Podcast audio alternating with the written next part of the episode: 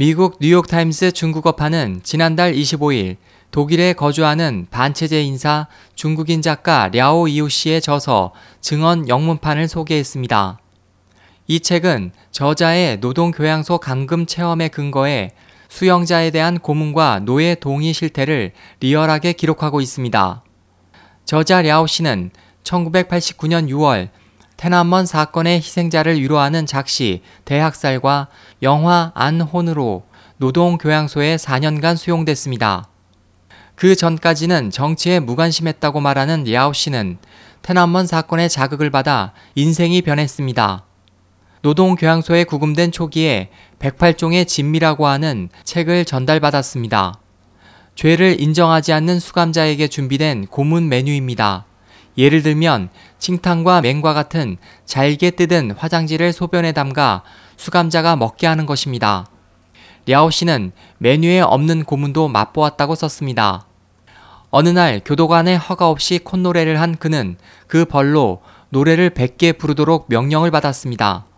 그는 소리가 나오지 않게 될 때까지 노래했지만 이 숫자를 채우지 못했고, 그러면 교도관은 전기봉을 그의 항문에 삽입했습니다. 랴오 씨는 당시의 상황을 심한 통증에 나는 불쌍한 개처럼 큰 소리로 계속 울부짖었다. 전류가 체내에 흘러 목 근처가 불타는 것 같았다고 썼습니다. 마지막에는 혼신의 힘을 짜내 공산당을 찬양하는 노래를 부른 후 랴오 씨는 겨우 용서해달라고 했습니다. 랴오 씨는 수감자들을 동물에 비유해 그 비참한 처우를 그렸습니다. 강제 연행되었을 때의 본인은 진흙탕 도로에 끌려가는 미꾸라지 같았다고 묘사했고, 제한된 시간 내에 식사하는 수감자에 대해서는 목을 길게 늘려 열심히 음식물을 삼키는 그 모습은 마치 수탉 같았다. 배고픔을 참을 수 없어서 모퉁이에 숨어 풀을 훔쳐먹던 수용자는 허리를 굽히고 산호초에 매달린 큰 새우 같다고 말했습니다.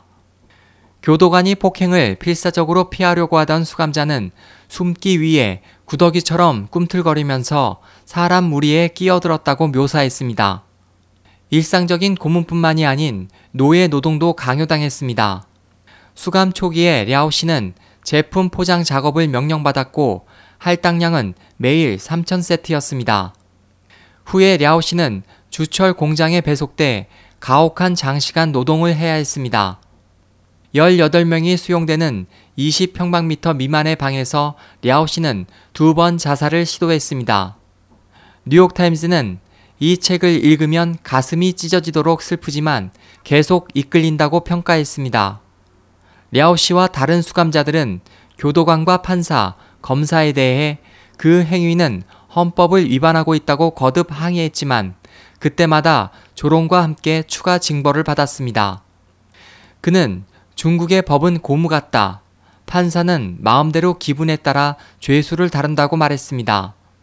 석방된 후 랴오 씨는 옥중 체험을 정리한 회고록을 집필하기 시작했으나 국가안전국에 알려져 장기간 경찰 당국의 감시를 받았으며 너를 없애는 쉬운 일이라는 위협을 종종 받았고 거의 완성된 원고를 삼 회 정도 몰수당했습니다.